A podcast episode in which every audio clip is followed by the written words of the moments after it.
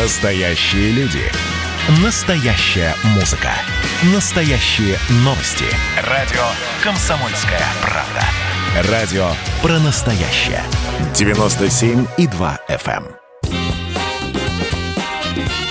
Был бы повод. Здравствуйте, я Михаил Антонов, и эта программа «Был бы повод». тринадцатое сентября на календаре и рассказ о событиях, которые происходили в этот день, но в разные годы, ждет вас в сегодняшней передаче. тысяча восемьсот двенадцатый год. Отечественная война. Состоялся знаменитый Совет в Филях.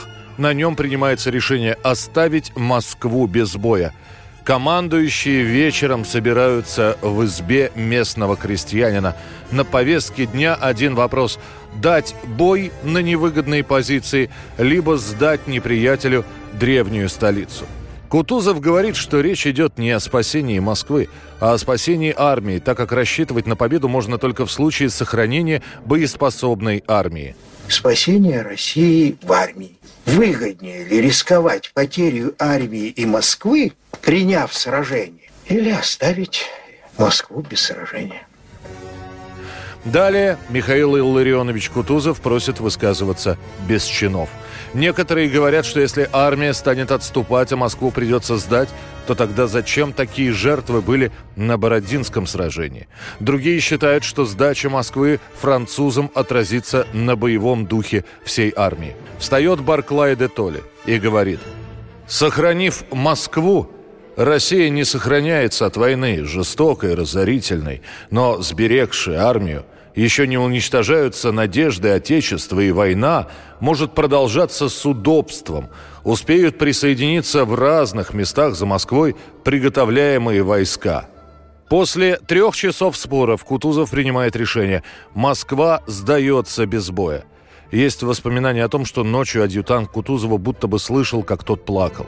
После этого российской армии, которая еще днем перед этим готовилась к бою, дается приказ отступать. Это вызывает всеобщее недоумение и ропот. В этот момент Кутузов посылает письмо императору Александру Первому, где сообщает о принятом решении. Император, скрипя сердце, дает разрешение на отступление. После российская армия совершает два дневных перехода и сворачивает с Рязанской дороги к Подольску на Старую Калужскую дорогу, оттуда на Новую Калужскую. Поскольку часть казаков продолжала отступать на Рязань, французские лазутчики были дезориентированы. И Наполеон в течение девяти дней не имел представления о местонахождении русских войск. тысяча девятьсот шестьдесят пятый год, тринадцатое сентября. Совет министров СССР принимает постановление о бесплатной выдаче молока рабочим и служащим, занятым на предприятиях с вредными для здоровья условиями труда. Это постановление утверждало не только понятие «вредное производство», но и являлось прямым продолжением ленинского декрета от восемнадцатого года, когда молоко решено было выдавать рабочим Путиловского завода.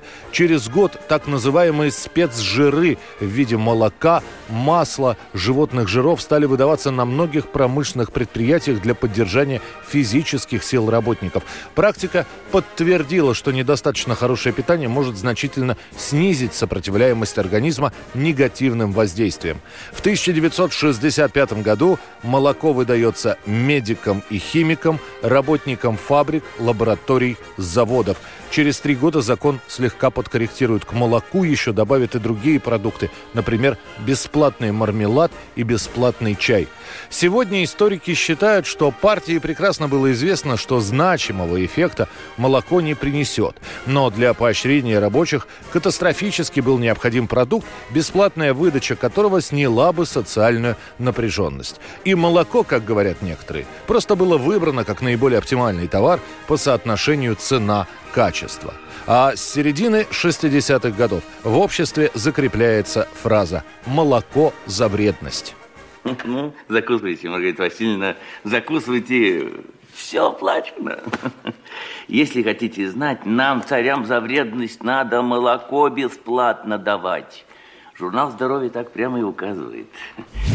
тысяча девятьсот шестьдесят пятый год. В Москве арестованы писатели-диссиденты Андрей Синявский и Юлий Даниэль. Впрочем, читатели самиздата знали их под другими именами – Абрам Терц и Николай Аржак.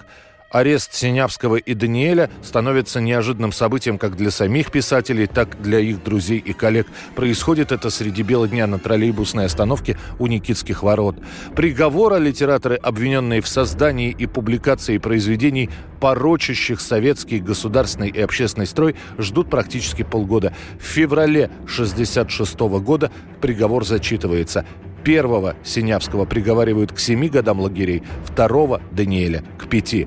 Общественность в то же время делится на два лагеря. Многие считают процесс над писателями противоправным, другие отмечают, что приговор недостаточно суров. К числу последних, например, относится Михаил Шолохов. Попадись эти молодчики с черной совестью в памятные двадцатые годы, когда судили, не опираясь на строго разграниченные статьи Уголовного кодекса, а руководствуясь революционным правосознанием. Ох, не ту меру наказания получили бы эти оборотни. тысяча девятьсот восемьдесят третий год, тринадцатого сентября. Участниками студенческого театра эм гэ у Алексеем Кортневым и Валдисом Пельшем формируется музыкальный коллектив, который получает название «Несчастный случай». тридцатого декабря восемьдесят третьего состоится их первое выступление. Тогда еще даже не группы, а дуэта. Это произойдет на смотре самодеятельности механико-математического факультета эм гэ у, и будет исполнена первая песня «Гоняясь за бизоном». Широко известными на всю страну «Несчастные случаи» станут после своего участия в играх ка вэ эн за Московский университет. После их показывают во «Взгляде», и зрители впервые увидят и услышат песню «Радио». Это была программа «Был бы повод» и рассказ о событиях, которые происходили в этот день, тринадцатого сентября, но в разные годы. Очередной выпуск завтра. В студии был Михаил Антонов. До встречи.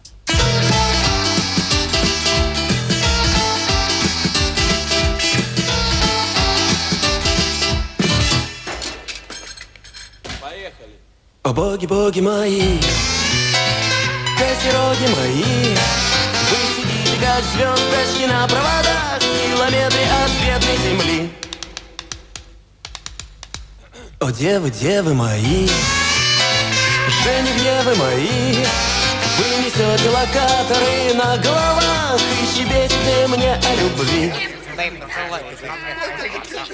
Все это слышно по радио. Радио.